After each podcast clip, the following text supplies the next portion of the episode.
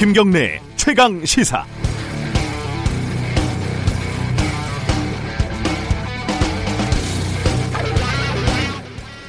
우리 평범한 생활인들 가운데요. 어, 욕망에서 자유로운 사람이 있을까요? 당장 눈앞에 곧 오를 것 같은 확실한 부동산이 있고 조금 무리는 되지만 자금을 조달할 방법이 있다면 마다할 사람이 얼마나 되겠습니까? 김의겸 청와대 대변인의 해명은 그래서 말 그대로 솔직했습니다. 좀 넓은 집에서 살고 싶었고 상가에서 세 받으면서 노후를 보내고 싶다. 청와대 대변인이라고 눈앞에 굴러 들어온 호박 같은 재테크 기회를 놓치고 싶었겠습니까? 하지만 부동산으로 돈 벌 생각하지 마라. 빚내서 부동산 투자할 생각하지 말라는 신호를 지속적으로 보내는 정부에서 그것도 최전선 스피커로 복무하는 공직자가 조금 달라야 했지 않았나 이렇게 생각하는 사람들이 많습니다. 아직까지 투자는 노후는 역시 부동산이구나라는 생각을 온몸으로 증명하는 셈이 됐으니까요. 더구나 김 대변인의 순 재산은 14억 원입니다. 큰 부자는 아니겠지만 적지 않습니다. 강남은 아니더라도 번듯한 아파트 한 채 살 수 있는 그런 돈입니다.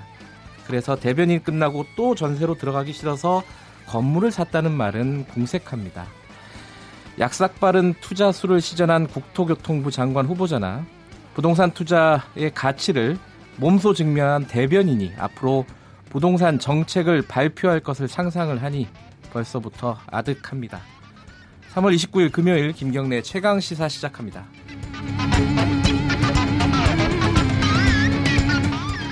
네, 주요 뉴스 브리핑부터 가겠습니다. 고발 뉴스 민동기 기자 나와 있습니다. 안녕하세요. 안녕하십니까. 김학의 사건부터 알아보죠. 김학의 전 법무부 차관이 태국으로 한밤중에 출국을 시도하지 않았습니까? 이때 출국 금지가 되어 있는지를 법무관 두 명이 조회했던 사실이 드러났습니다. 두 법무관은 출입국 외국인 정책본부에서 출국 금지 취소 소송 그리고 국적 난민 관련 소송 등을 담당을 하고 있었는데요. 이 때문에 출입국 시스템에 접속할 권한은 있지만 출국 금지 조회는 해당 업무와 직접 관련이 없습니다. 네. 그래서 법무부가 이들을 상대로 조회한 이유를 집중적으로 조사를 하고 있습니다. 네. 하지만 입을 열지 않고 있다고 하는데요. 사전에 출국 금지 조회가 있었다는 건 김 전 차관이 이미 실토를 한 상황입니다. 어제 중앙일보와 인터뷰를 했는데 미리 출국 금지돼 있는지 확인을 해봤더니 안 돼 있어서 공항에 나갔다 이렇게 얘기를 했는데요. 아, 그래요? 그렇습니다. 법무부는 김 전 차관이나 김 전 차관의 부탁을 받은 누군가를 경유를 해서 음. 출국 금지 조회가 이루어졌을 가능성을 염두에 두고 조사를 벌이고 있습니다. 만약에 내부 조력자 존재가 확인이 되면 검찰이 아니라 독립된 특별검사 임명을 통한 재수사 요구가 나올 가능성도 있습니다. 이게 조력자는 분명히 있는 건데 본인들이 지금 입을 안 열고 있는 거죠. 그렇습니다. 네, 살아있는 송장이라고 그 중앙일보 인터뷰에서 본인을 그렇게 지칭을 했더라고요. 네. 어, 살아있는 송장이 어, 출국 금지도 확인하고 뭐 여러 가지 일을 했군요. 자, 그 검찰이 고민이 많겠어요. 특별수사팀 고, 뭐 구성을 하냐 마냐. 예. 이르면 오늘 김학의 특별수사팀을 구성을 할 것 같은데요. 네. 근데 김 전 차관은 물론이고 곽상도 전 민정수석, 이중희 전 민정비서관 등 이른바 검찰 출신들이 주요 수사 대상입니다. 네. 그래서 이들과 근무 인연 등을 맺지 않았으면서도 수사 의지와 능력을 갖춘 적임자를 찾고 있는데 이게 쉽지가 않다고 합니다. 대검은 그래서 검사장급에게 팀장을 맡겨서 특별수사팀을 구성하는 방안과 함께 통상적인 방식으로 사건을 배당한 뒤에 해당 검찰청 내부에 특별수사팀을 꾸리는 방안을 모두 고려를 하고 있습니다. 네. 그리고 진상조사단이 어제 2013년 3월 김학의 전 차관의 성범죄 사건을 수사를 하다가 한 달 만에 좌천성 인사를 당했던 이세민 전 경무관을 불러서 조사를 했습니다. 네. 이전 경무관은 김학의 동영상의 존재가 알려진 2013년 3월 당시 경찰 내사를 진행했던 핵심 인물이기 때문에 예. 여러 가지 진술을 한 것으로 알려지고 있습니다. 어, 당시 이 수사기획관뿐만 아니라 서울청장, 경찰청장 다 아마 조사를 받을 거예요. 수사 시작이 되면은. 그렇습니다. 장자연 씨 어, 동료 윤지호 씨가 어, 다른 연예인들 이름을 실명으로 많이 거론을 했습니다. 네. 어제 이제 추가 조사를 위해서 검찰 과거사 진상조사단에 출석을 했는데요. 조사단 출석에 앞서서 윤지호 씨가 배우 이미숙 씨의 실명을 밝히면서 장자연 씨 죽음의 배경에 대해서 증언할 수 있는 연예인이 이미숙 씨를 포함해 6명이 더 있다고 주장을 했습니다. 네. 이들 여성 연예인들에 대한 비공개 조사를 조사단에 촉구한다고도 밝혔는데요.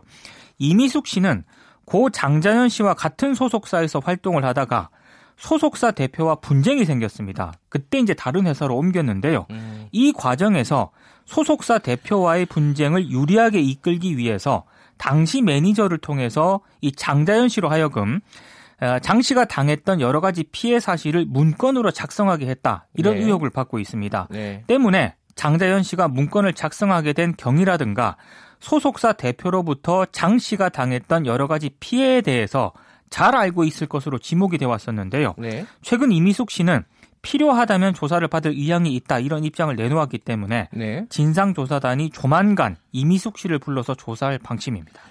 이미숙 씨가 이 장재현 씨 죽음과 연관이 있다 없다는 지금 약간 의혹 수준이잖아요. 그렇습니다. 의혹 수준인데 이게 연관이 있다 하더라도 사건의 본질은 변하는 건 아니에요. 아, 그렇죠. 예. 네. 자, 어제 세월호 어, 참사 특조위가 어, DVR 그러니까 CCTV를 저장하는 장치죠. 네. 그것이 조작되거나 뭐 바꿔치기 됐을 수 있다. 뭐 이런 어, 의혹을 폭로를 했죠. 예, 중간 조사를 발표를 했는데요. 해군이 수거했다고 주장한 DVR과 예. 검찰의 증거로 제출된 세월호 DVR이 서로 다른 것으로 의심되는 단서가 발견됐다 이렇게 주장을 했습니다. 네. 수중 영상 속에서 확인한 해군 수거 DVR을 보면 손잡이 고무 패킹이 떨어져 있는데 검찰이 확보한 DVR에는 이게 그대로 붙어 있었다고 지적을 했고요. 네. DVR의 잠금 장치도 서로 다른 점이 확인됐다고 밝혔습니다.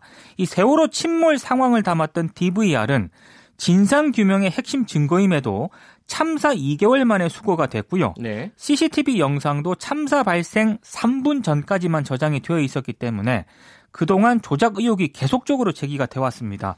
특조위는 해군이 사전에 DVR을 확보해 놓고도 이후 수거하는 연출을 한 게 아닌지도 의심을 하고 있습니다. 어, 관련된 얘기는요. 잠시 후에 어, 세월호 참사 특조위에 어, 진상규명 소위원회 위원장 연결을 해서 좀 자세히 물어보도록 하겠습니다. 궁금한 것도 많고 그렇죠. 풀어야 될 얘기도 많습니다. 네. 자, 그 대한항공에 이어서 아시아나도 쇼크예요. 박삼구 금호 아시아나 그룹 회장이 모든 보직을 내려놓고 경영 일선에서, 일선에서 물러났는데요. 그룹 회장으로 취임한 지 17년 만입니다. 아, 그룹 전체 매출의 약 60%를 아시아나 항공이 차지를 하고 있는데 네. 최근 감사 보고서에서 감사 의견 한정을 받았습니다. 한정이 뭐냐면은 감사인이 기업의 모든 재무 제표를 볼 수 없었다는 그런 뜻인데요. 네. 한정 감사 보고서로 아시아나 이 항공 위기설이 촉발이 됐고요. 네. 이게 그룹 전체 유동성 위기로 번질 가능성이 제기가 되니까 어제 그룹 경영의 모든 직위에서 물러나겠다고 이제 입장을 밝혔는데 네. 일각에서는 순간의 위기를 모면하기 위한 꼼수 퇴진이다 이런 비판도 제기가 되고 있습니다. 아시아나가 위기예요 지금. 대한항공은 사실 그 정도까지는 아닌데 그렇죠. 아시아나는 유동성 위기까지 올 수 있다 이런 얘기고요. 산업은행도 좀 더 내놔라는 거죠 대책을. 그렇습니다. 그렇죠? 자, 제가 오프닝에서도 말씀드렸는데 김의겸 청와대 대변인이 부동산을 투자를 했냐 투기를 했냐 뭐 논란이 큽니다 이거는. 예. 지난해 10억 가량 은행 빚을 내서 재개발 지역인 서울 동작구 흑석동 소재 복합 건물을 25억에 매입한 사실이 드러났는데요. 네. 어, 김 대변인에 따르면 매입 자금 가운데 14억은 교사 출신 아내의 퇴직금과 전세 자금 등 이 기존 보유 재산을 털어서 마련을 했고 네. 나머지는 은행에서 대출을 받거나 친인척에게 빌려서 장만을 했다고 합니다. 그러니까 모든 자금을 털어넣어서 복합 건물 매입에 올인했다는 그런 얘기인데 김 대변인은 이미 집이 있는데 또 사거나 시세 차익을 노리고 대파는 투기에 해당하지 않는다라고 해명을 했지만 해당 건물이 재개발 지역에 있다는 점에서 논란이 되고 있습니다. 네. 특히 복합 건물이 소재한 흑석동 같은 경우는 이른바 파리 부동산 대책 때 투기 과열 지구로 분류된 곳이고요. 그리고 김 대변인이 건물을 매입한 지난해 7월은 정부가 투기와의 전쟁을 벌이던 시점이거든요. 이래서 아하. 더 논란이 제기가 예. 되고 있는데 야 3당은 누가 봐도 투기라면서 비판을 쏟아내고 있습니다. 청와대는 좀 난감하겠어요. 그렇습니다. 아, 앞으로 김의겸 대변인 얼굴을 보면은 이게 생각이 날 거 아닙니까? 그렇죠. 그렇죠. 네. 자, 임종원 어, 법원행정처 차장이죠, 전. 이 재판 공판 과정에서 좀 뭐랄까요? 좀, 아니, 좀 전해주세요. 이거 뭐라고 얘기하기가 좀 뭐하네. 그러니까 네. 임종원 전 법원행정처 차장 네 번째 공판이 어제 있었는데요. 네. 한 부장판사 검찰 진술 내용이 공개가 됐거든요. 네. 임 전 차장이 만든 건배사가 KKSS였다고 합니다. 이게 참 뜻입니까?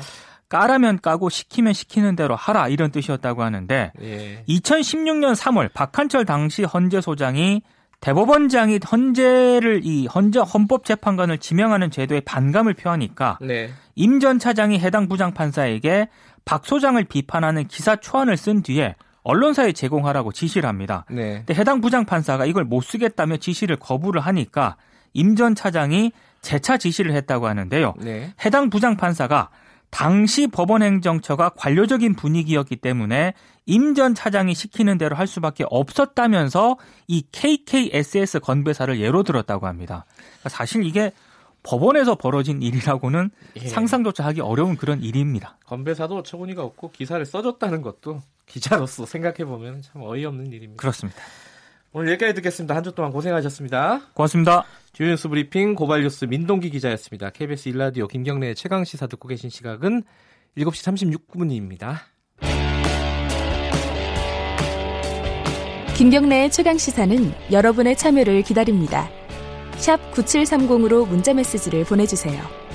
짧은 문자 50원, 긴 문자 100원. 콩으로는 무료로 참여하실 수 있습니다. 네, 2014년 세월호 참사가 있은 이후에 어, 선내 CCTV 관련된 어떤 의혹 제기는 지속적으로 있어 왔습니다. 이게 아직 해소가 안 됐습니다. 어, 어제 어, 세월호 참사 특별조사위원회가 이 CCTV 저장 장치라고 불리는 DVR이 어, 조작됐거나 혹은 통째로 어, 바꿔치기 됐다 이런 의혹을 제기했습니다. 이게 사실이라면은 보통 일이 아니죠. 어, 어디까지 확인된 내용인지 어, 그리고 앞으로 진행된 상황은 어떨지 어, 관련 세월호 참사 진상규명 소위원회 문호승 위원장 연결해서 자세히 좀 여쭤보도록 하겠습니다. 안녕하세요. 네, 안녕하세요. 일단 이게 좀 기술적으로 어려운 얘기라서요. 음, 먼저 네. 어, 어떤 의혹인지 간단하게 좀 개요를 좀 설명을 해주세요. 세월호 참사가 일어난 게 4월 16일이었지 않습니까? 네네. 두 달이 넘은 6월 22일에 어, 해군에서 물속에 들어가서 DVR을 건져왔다는 거 하나가 사실이 아닌 걸로 보이고요. 6월 22일 어, DVR을 인양을 했는데 네, 근데 그 안에 들어가서 들어가서 어, 수중에서 촬영한 동영상을 보면 네. 물속에서 DVR을 풀었다든지 이렇게 그, 이제 분리해서 나와야 되는데 네네. 그런 장면이 하나도 안 나오기 때문에 네. 그냥 어, 푸는 어, 푸는 신용만 한 거다 이런 이제 의심을 하고 있고요. 예예. 두 번째는 가지고 올라온 가지고 올라온 후에 검찰에 제출된 DVR은 예. 수중에서 촬영된 수중에서 일부 촬영된 DVR하고 여러 가지 측면에서 모양이 다릅니다. 다르다. 그러니까 두 가지네요. 그러니까 첫 번째는 어 인양이 6월 22일 됐다고 발표를 했지만은 네. 실제로는 그 전에 인양을 해가지고 어, 네. 뭔가를 하고 다시 집어넣었다 이런 말씀이신 거죠? 그렇죠. 그러니까 의심은 그, 거기까지인 거죠. 네. 이렇게, 네. 그리고 두 번째는 실제로 인양을 또 6월 20일에 해놓고 또 다른 DVR로 바꿔치기해서 검찰에 제출을 했다. 네네, 그렇습니다. 예. 그럼 하나하나 좀 여쭤보면요. 네. 일단 첫 번째 거는 이 네. 먼저 인양을 해서 어 누군가가 만약에 먼저 인양을 했다면 몰래 그왜 그랬을 거라고 생각을 하십니까? 어, 잘 아시는 것처럼 네. 비행기가 추락하거나 네. 배가 침몰하면 가장 먼저 하는 일이 블랙박스를 통해서 그 당시 상황을 파악하는 일 아닙니까? 예, 예. 그래서 세월호의 경우에도 침몰의 원인 그리고 침몰 직후의 선원들의 구조 상황 네. 이런 것들을 볼 수 있는 가장 중요한 어, 증거물인데 네네. 누군가 알고 싶었겠죠. 음.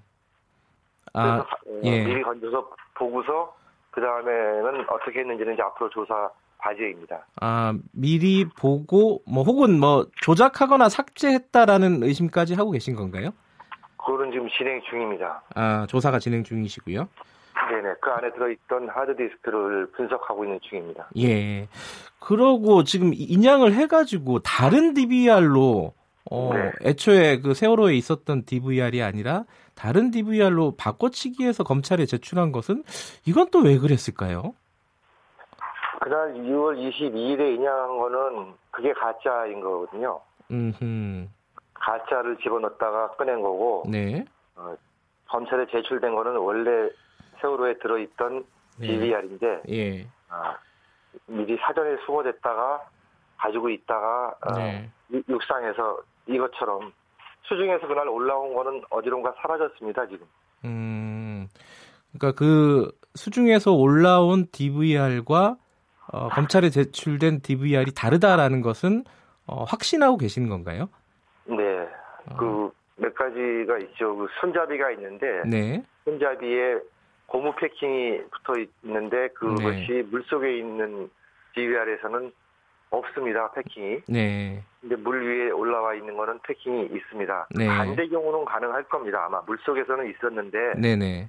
물 위에 올라오고 작업하다가 떨어졌다는 건 말이 되는데 네네. 반대로 물 속에 있는 거는 패킹이 없는데 음. 올라온 뒤에는 붙어 있다. 이거는 상상이 안 가는 거죠. 네. 이게 만약에 사실로 입증이 되면은 어, 네. 뭐 대대적인 수사가 사실은 불가피할 것으로 보이는데요. 네. 근데 이제 한 가지 이제 합리적으로 생각을 해보면은 이 네. 어, 사전에 인양을 하고 그거를 조작을 하거나 미리 열람을 하거나 해서 다시 집어넣고 바꿔치기 하고 뭐 이러면 보, 뭐 인양과 복원과 뭐 이런 것들이 어, 상당히 많은 인원들이 연루됐을 가능성이 높지 않습니까? 그러니까 뭐 해경, 해군 뭐 다들 연루가 돼 있을 가능성이 높은데 네. 지금까지 몇 년 동안 이런 관련된 사실이 드러나지 않았다라는 게 오히려 더 어, 이상하다라는 느낌도 있어요. 그건 어떻게 생각하세요? 네, 그 지난 5년 동안 네. 그 의혹이 굉장히 많았는데 네. 의혹을 제대로 조사한 기관은 없었습니다. 일기 세월호 특조위의 경우에도 네. 각종 방해로 시달렸고 어, 강제 해산당하고 하느라고 네네.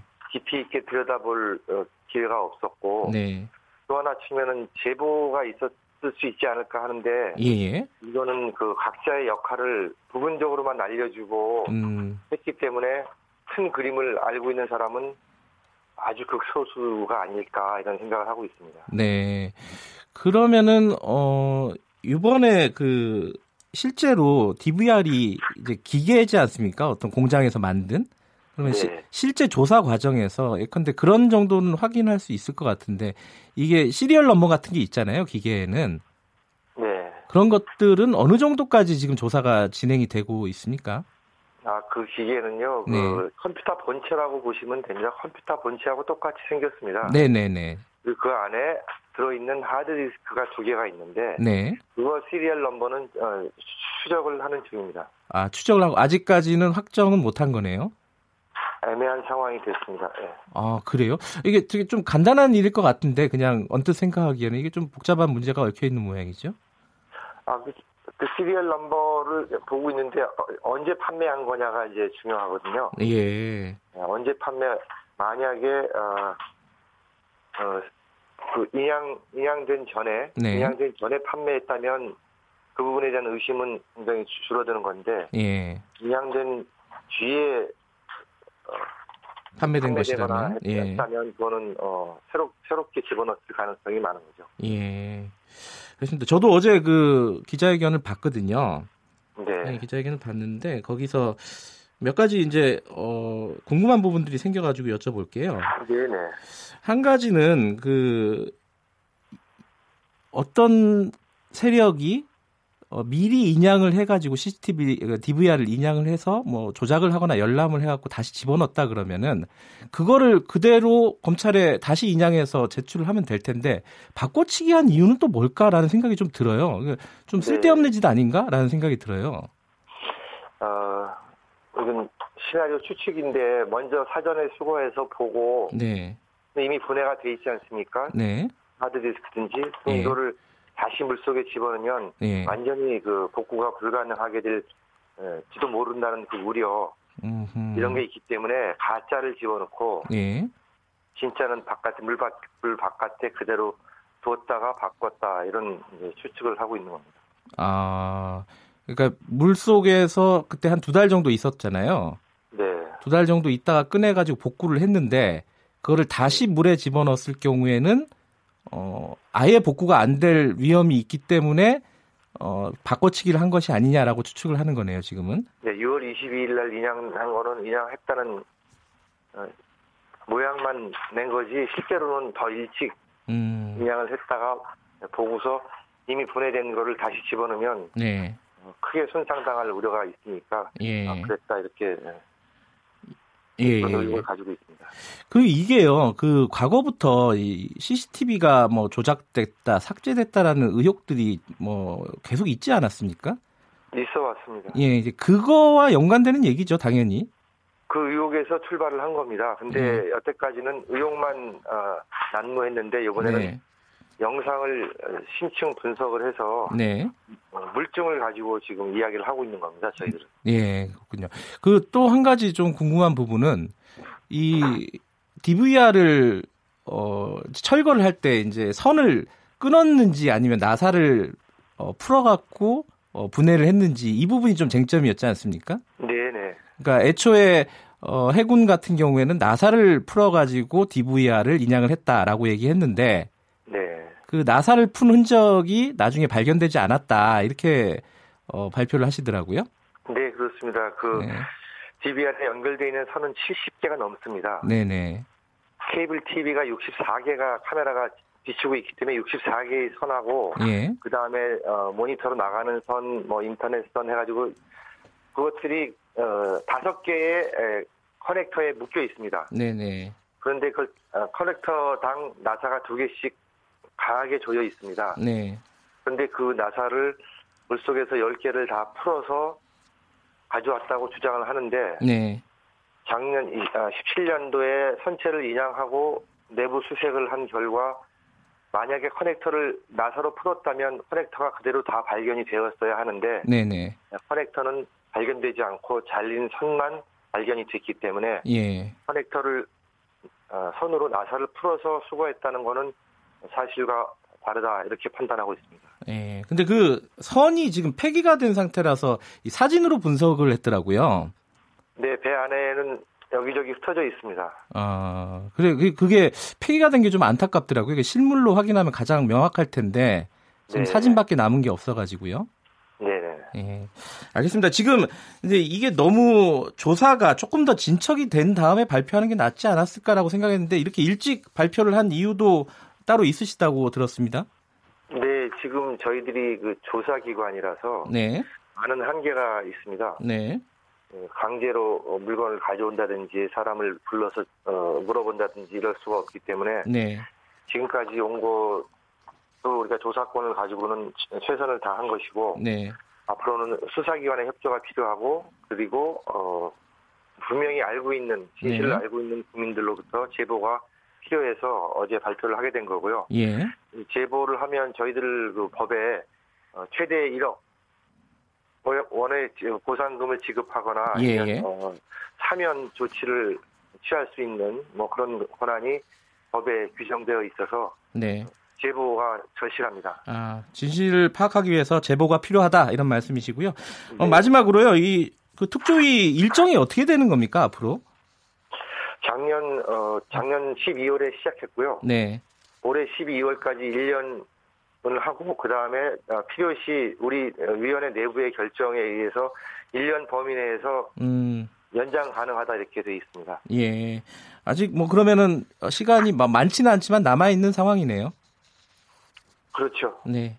알겠습니다. 계속 하겠습니다. 예, 면밀하게 조사를 해 주시길 부탁을 드립니다. 여기까지 듣겠습니다. 고맙습니다. 네네, 감사합니다. 문호승 세월호 참사 진상규명 소위원회 위원장이었습니다.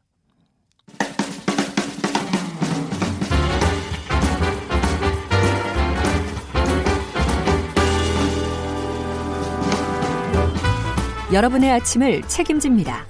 김경래의 최강 시사.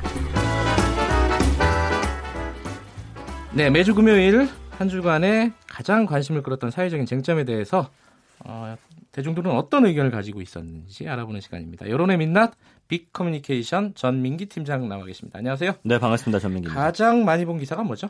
연합뉴스의 강릉에서 승용차 바다에 추락 10대 5명 숨져 네. 이 기사입니다. 128만여 명이 봤고요. 26일 강원 강릉에서 승용차가 바다에 추락해서 이제 10대여서 처음에는 학생들인 줄 알았는데 사회 초년생이었습니다. 음, 졸업생들이라고요? 예, 다섯 명이 예. 숨지는 사고가 있었고 이때 이제 사실은 카시어링 차량을 어, 이용했는데 네.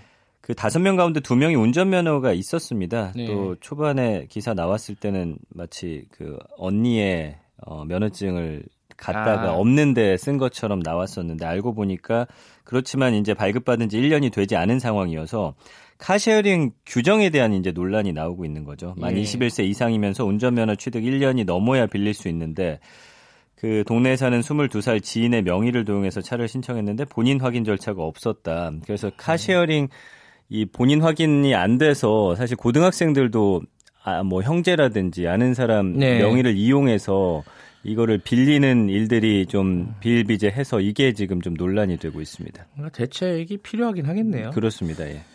이게 어려운 문제입니다. 규제가 너무 강하면은 산업이 어려워지는 거고. 그렇죠. 예. 네. 어쨌든 적절한 규제가 어떤 대책이 필요한 것 같습니다. 네. 그 다음 많이 본 기사는 뭐죠? 네. 경찰 이희진 부모 살해 피의자 김다운 실명 얼굴 공개 100만여 명이 봤고요.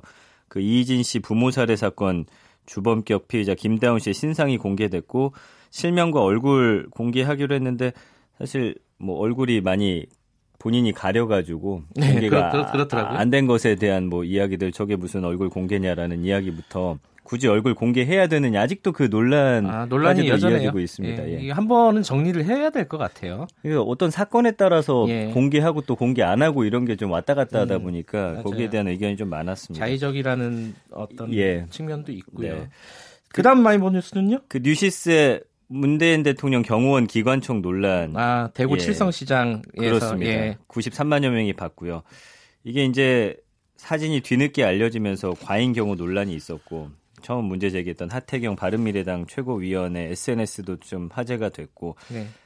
이것과 관련해서도 댓글도 많이 달리면서 뭐 댓글도 제일 많이 달린 기사가 이거죠. 맞아요. 그래서 네.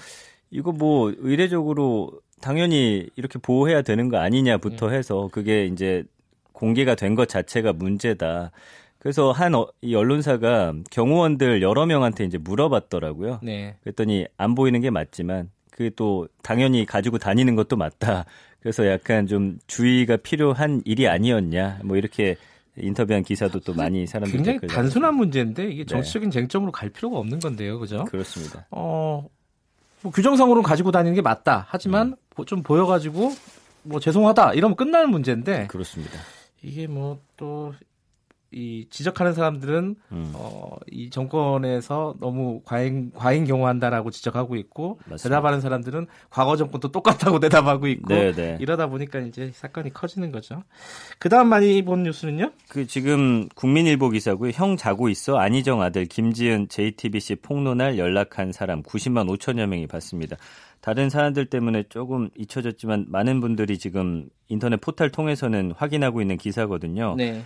그러니까 안희정 전 충남도지사 부인 민주원 씨가 김지은 씨의 미투는 사실 불륜이라고 주장한 것 관련해서 네. 이 안희정 대선 캠프 출신 구자준 씨가 반박글을 통해서 거짓말을 멈춰달라 이런 호소를 한 기사입니다. 예. 그러면서 이제 문자를 주고 받았고 이게 뭐 취합해서 좀 나한테 줘야 된다. 이 안희정 씨 아들이 이 어, 구자준 씨한테 예. 문자를 했다라는 거예요. 그래서 여사님 비판하기 위해 이 글을 쓴 게 아니라 부디 멈춰달라 위선자들에게 음. 속지 말아달라 뭐 이런 호소의 글이었습니다.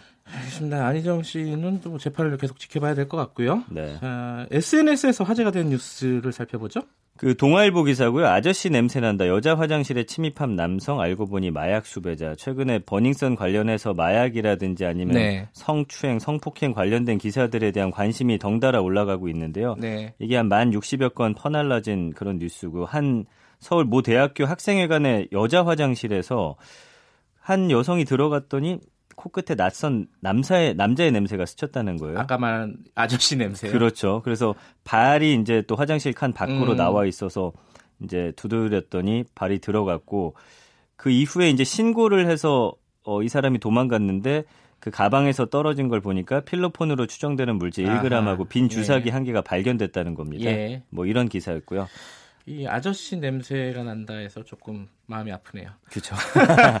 그리고 한 가지 기사가 더 있는데 심진아 김원유 부부 장재현 사건 재수사 촉구 9,900여 건 퍼날라진 아, 뉴스입니다. 그러니까 알겠습니다. 예, 윤지호 씨가 어, 여러 연예인이 좀 도와달라 이런 기사였습니다. 알겠습니다. 오늘 여기까지 듣겠습니다. 고맙습니다. 감사합니다. 빅데이터 어, 전민기 팀장이었습니다. 김경래 최강기사 1분 여기까지고요. 어, 뉴스 잠깐 듣고 잠시 후에 돌아오겠습니다.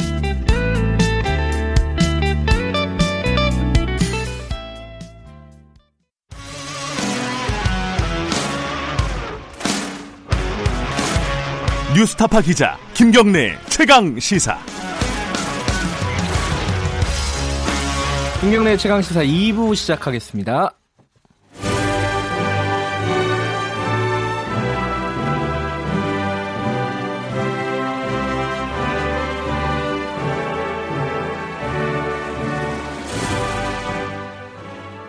매주 금요일 전국의 가장 뜨거운 현안을 여야 의원 두 분과 이야기 나눠보겠습니다. 최고의 정치 오늘도 두 분 나와 계십니다.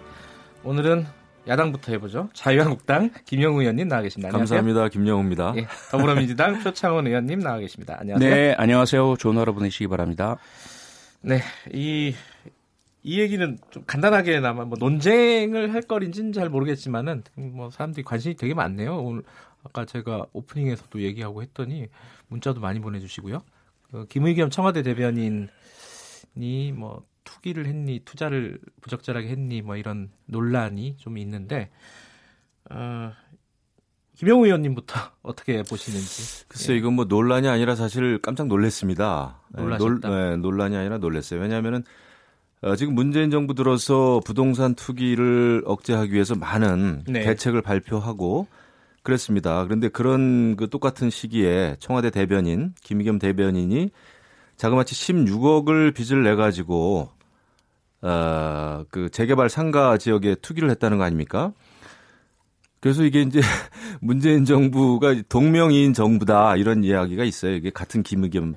그러니까 어, 그게 무슨 말씀이냐 뭐, 뭐, 하면 무슨 말이에요, 그게? 아니 뭐 부동산 대책 발표나 아. 니면 부동산 억제 아. 이런 거를 한쪽에서 이야기하고 다른 쪽에서는 이제 또 본인 스스로 투기를 했다는 거 아닙니까? 다른 사람이다. 그렇죠. 동명이인이다. 예, 예. 예, 예를 들면 이제 뭐 박영선 의원도 그 공격수 맡았을 때는 뭐 자료 제출 안 한다 이렇게 인사청문 후보들한테 얘기했는데 본인은 정작 또 제출 안 했단 말이죠. 그래서 동명이인 정부 아니냐 이제 이런 얘기가 있는데 갑자기 박영선 의원 쪽으로 아 그리고 저는 이번에 처음 알았어요. 그 저 청와대 대변인이 에그 관저, 관사 네, 이런 네, 게 관사. 있는지도 몰랐고 오긴동, 오긴동이면은 이제 청와대 바로 코앞에 있는 네. 데인데 저도 거기서 살아서 봤어요. 근데 오긴동에 있는 전세를 빼서 흑석동에 투기를 했다면은 아니 오긴동에 있는 그 관사로 들어간 거죠? 아니 아니요 오긴동에 있는 자기 전셋집이 있었답니다. 아, 월, 아 원래 있었는데. 예. 네. 그런데 코앞인데 그 앞에 관사로 음. 들어가서 그러니까 그 돈을 이제 세이브하게 된 거죠 결국은. 음. 어, 그 돈으로 이제 투기를 했다는 건데 아, 정말 국민들은 이해를 못 하실 겁니다. 지금 음. 이렇게 그, 에, 특권층의 에, 투기. 이번, 저도 이제 엊그저께 뭐 인사청문회도 했습니다만은 이번에 그 일곱 명 인사청문회 그 후보들도 아니, 모든 대부분 다 그냥 투기 전문가들만 어떻게 모두 말하는 것 같아요. 좀 짧게 좀 죄송합니다. 짧게. 네, 흥분했습니다. 네. 표창원 의원님은 어떻게 보십니까? 네, 우선 그 공인으로서 특히 청와대 대변인으로서 네. 이렇게 무리를 야기하는 것 자체에 대해서 뭐 저도 여당 국회의원으로서 너무 송구스럽고요. 네. 더구나 경제 상황이 좋지 않고 뭐 최저임금이라든지 어, 청년 실업의 어려움이라든지 자영업자 소상공인들의 어려움들 어뭐 이런 부분들이 있는 상황에서 그렇게 좀 무리한 그 투자를 했다라는 거, 네. 이 부분 너무 송구스럽죠. 네. 다만 이제 개인으로 봤을 때는 어, 오랜 기자 생활 중에 전세로만 전전하다가 네. 노후 대책 삼아서 어, 뭐 이렇게 다주택도 아니고요. 여러 주택을 갖는 것도 아니고 본인의 전 재산에다가 이제 대출을 받아서 한번 그 어, 부동산을 구매를 한 것인데 네. 그 이제 과다한 대출이잖아요. 네. 뭐 그런 부분들과 어, 이게 또 재개발 지역이다. 이런 것들 때문에 국민들께서는 납득을 못 하시는 부분, 부분이 많으신 것 같아서 음. 많이 숭고스럽습니다. 아, 뭐... 표창원 의원님께서는 굉장히 합리적이셔요. 예, 이렇게, 예, 제가 늘 느낍니다. 알겠습니다. 뭐 이 얘기는 뭐 쟁점이 별로 없는 것 같아서 두 분한테 예, 다른 얘기로 넘어가겠습니다. 이 인사청문회 얘기에 앞서서 인사청문회 때 벌어졌던 어, 김학의 사건 관련된 얘기가 더 지금 커지고 있어요. 이, 그니까, 뭐, 스토리를 얘기를 하면은, 박영선 중소벤처, 중소벤처기업부 후보자가 인사청문회 자리에서, 음, 황교안 자유한국당 대표가 법무부 장관 시절에, 어, 김학의 차관을 임명하기 전에 동영상 그 성폭행 사건을 인지하고 있었다라는 취지의 폭로를 해버린 거죠, 사실. 네. 뭐 작정하고 저는 했던 것 같다, 뭐 이런 느낌도 있는데, 자 그러면은 이 지금 황교안 법무 당시 법무부 장관이 사전에 인지했다라는 게 어떤 의미고, 그게 지금 어, 뭘 하자는 건지 그러면은 음. 이 얘기를 먼저 표창원 의원께서 말씀해 주셔야 될 것 같아요. 그러니까 김학의 전 법무차관 문제는 어, 크게 이제 세 축으로 나뉘어지죠. 하나는 실제 그 영상 속에서 어 정말 그 난잡한 그 행위들의 범죄 성범죄 혐의입니다. 네. 성범죄 그것이 성폭행이냐 또는 뭐 어, 성매매냐 이런 문제가 있고요. 네. 두 번째로는 이 사건에 연루된 그 분이 어, 최고의 공직 중에 하나인 법무차관으로 임명되는데 어떻게 이렇게 검증이 부실했느냐. 검증 부실. 네, 네. 세 번째는 그 이후에 그 법무차관에서 3월 21일 날 사퇴를 하죠. 사퇴한 네. 이후에 본격적으로 검찰 수사가 진행되는데 어, 경찰에서는 이미 성폭행 혐의로 송치를 했고요.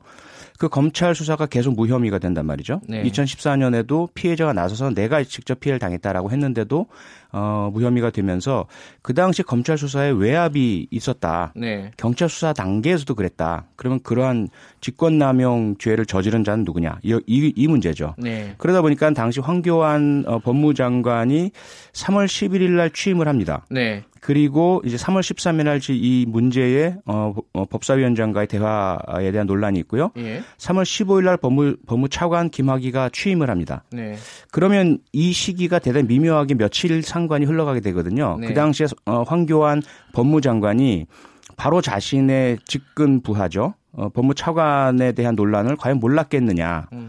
알았다라면 네. 검증 과정에서 어떤 역할을 했느냐 이게 하나고요. 예. 두 번째는 이후에 이제 법무장관으로 계속 그 재임을 하시는 가운데 이 검찰의 무혐의 문제, 수사의 외환 문제가 불거지기 때문에 당시에 법무장관으로서 어떤 역할을 하셨느냐. 어, 이 부분에 대한 것들이 수사의 대상이 될 수밖에 없다. 그렇게 되는 거죠. 지금 음. 그러면은 어 얘기가 정확하게 어떻게 되는 겁니까? 이 그 황교안 지금 대표 당시 법무부 장관이 사전에 이 박영선 당시 법사위원장과 이 대화를 했다는 건가요? 아니면 지금 어디까지 인정을 하는 거죠? 황교안 대표는? 지금 이제 이 상황은 그렇습니다. 제가 볼때 예. 박영선 그 의원 그 박영선 후보에 대한 예. 그 인사청문회장에서 이제 벌어진 일인데요. 어, 본인의 의혹은 완전히 이제 뭐 김학의 CD로 그냥 묻어버렸죠. 어, 그래서 이번에 정말 그 다시 한번 보게 됐는데 박영선 의원이 정말 에, 고단수의 정치를 하신다 이런 생각을 이제 했고요. 예. 그 다음에 그 발언도 앞뒤가 전혀 맞지가 않습니다. 처음에 김학의 CD를 황교안 법무장관 당시 법무장관에게 에, 보여줬다. 라고 했다가 또 바로 또 보여준 건 아니다. 이렇게 얘기를 예, 했다고 그러고요. 했죠, 그 부분은. 그리고 예. 오늘 일간지에 대서특필이 됐어요. 박영선 의원의 그 위증 혐의 의혹이 있다. 뭐냐면은 어, 황교안 법무부 장관을 만난 것이 2013년 3월 13일이라는 거예요. 예. 박영선 의원의 자신의 개인 일정표에 따르면 예. 그런데 그날 어, 선관위에 제출한 정치자금 지출 내역서를 보면은 황교안 법무부 장관하고 중식당에서 어, 여의도 중식당에서 42만 3만 9천 원입니까? 예. 에, 점심을 한 것으로 신고는 돼 있습니다. 음흠. 그런데 실질적으로 또 개인의 일정표에 따르면은 고엽제 회장하고 어, 식사를 한 걸로 돼 있어요. 완전히 앞뒤가 안 맞고 이것도 다른 쟁점인데요? 다른 쟁점이 아니라 같은 날 벌어졌다는 거예요. 예, 예, 예. 그리고 날짜는 같은데. 그러면은 박영선은 네. 얘기에 따르면은 점심물 그러니까 자금 지출 내역서에 따르면 네. 점심도 황교안 어, 법무장관하고 먹고 오후에 또 만나가지고 그 CD 얘기를 했다는 거 아니에요? 그러면서 네. 뭐 어, 황교안 그 법무장관의 얼굴이 빨개졌더라 이렇게 얘기하는데 이거는 완전히 치고 빠지기 식의 아니면 말고 식의 예, 증언이었어요. 근데 이것이 예, 잘못하면은 정치자금법 위반이 되고요. 왠지 신고 내역하고 밥 먹은 사람이 다르면은 문제가 있는 거 아닙니까? 그렇죠? 지금 일단 김학의 차관 사건 얘기하는 예, 거 아니, 아닙니까? 예. 예. 그러니까 그 문제 좀 이따 아마 나올 것 같고요. 청문회 그 이야기는 인사청문회장에서 네. 했던 박영선 의원의 그 언급에 대한 신빙성을 이야기하는 겁니다. 그리고 경찰은 경찰은 김학의 사건 그 CD를 3월 19일 날 입수했다는 거예요. 내사를 통해서 네. 김학의 의원이 에, 아, 김학의 의원이 아니죠. 김학의 전 차관. 예. 그런데 지금 박영선 의원 그 발언에 따르면은 3월 13일 날 이미 황교안 그 법무장관한테 이야기를 했다는 거 아닙니까? CD 동영상을 가지고 있는 상황에서. 예. 아니 어떻게 경찰이 내사를 하기도 전에 CD를 입수를 했는지 이거는 수사의 대상 아니에요? 근데 예, 그거는 CD는 그 전에 입수했습니다. 예, 그 전에 예, 이미 2월에도 그, 언론 보도가 됐고요. 예, 표창원 의원님한테 네. 제가 그 부분 좀 여쭤볼 건데 네네. 네. 아니 아까 제가 여쭤본 걸 말씀을 안 해주셨어요. 네. 황교안 지금 대표는 그럼 당시에 대화를 했다는 건 인정을 하는 건지 아니면은 아닙니다. 그 어디까지 중, 인정을 하시는 중식당에서 밥 먹은 기억도 전혀 없고요. 예. 그다음에 김학의 CD에 대해서는 일체 들은 바가 없다는 거예요. 근데 그날 이제 법사위원장실에서 대화한 거는 인정하시는 거예요. 아니요. 그리고 날짜를 따져 보니까 예. 3월 13일 날 법사위 전체 회의가 어 없었다는 거 아닙니까? 지금 예. 그 예. 그리고 어, 박영선 의원이 박영선 의원이 법사위원장이었는데 에, 2013년 6월 17일 날 속기록을 보면은요. 어, 지금까지 그러니까 6월 17일 기준이죠. 그때까지도 김학이 김학의 전 차관의 CD와 관련해서는 일체 자신이 이야기한 알겠습니다. 바가 없다라는 속기록이 표현이 찾아졌어요. 네. 이게 네. 그 박영선 당시 법사위원장하고 네. 어, 황교안 법무부 장관하고 네. 어, 둘이 대화를 했다는 걸 입증할 방법이 있나요 지금 현재로서? 어, 일단 그 3월 13일에 동서는 네. 박영선 법사위원장뿐만 아니라 당시에 박병석 국회 부의장에 대한 그 네. 취임 인사도 확인이 됐고요. 아하. 그 이후에 5시 때죠. 5시 5분인가요? 어, 박지원 법사위원인 의원에게도 인사를 하러 간 것이 확인이 됐습니다. 음. 그러니까 이제 박영선 위원장하고 만났다라고 하는 그 시점 네. 앞뒤로 국회에 와서 박병석, 박지원 네. 두 분의 다른 의원들을 찾아서 어, 새로운 법무장관입니다라는 인사를 했다는 것이죠. 네. 그렇기 때문에 이것은 뭐 만났다는 개연성은 충분히 확인되고요. 네. 그리고 그날의 만남이 중요한 것은 아니고 예. 이미 경찰은 2013년 2월부터 경찰청에서 어, 이 CD의 존재를 확인하고 있었고 어, 서울 서초경찰서와 어, 또 하나 어디죠?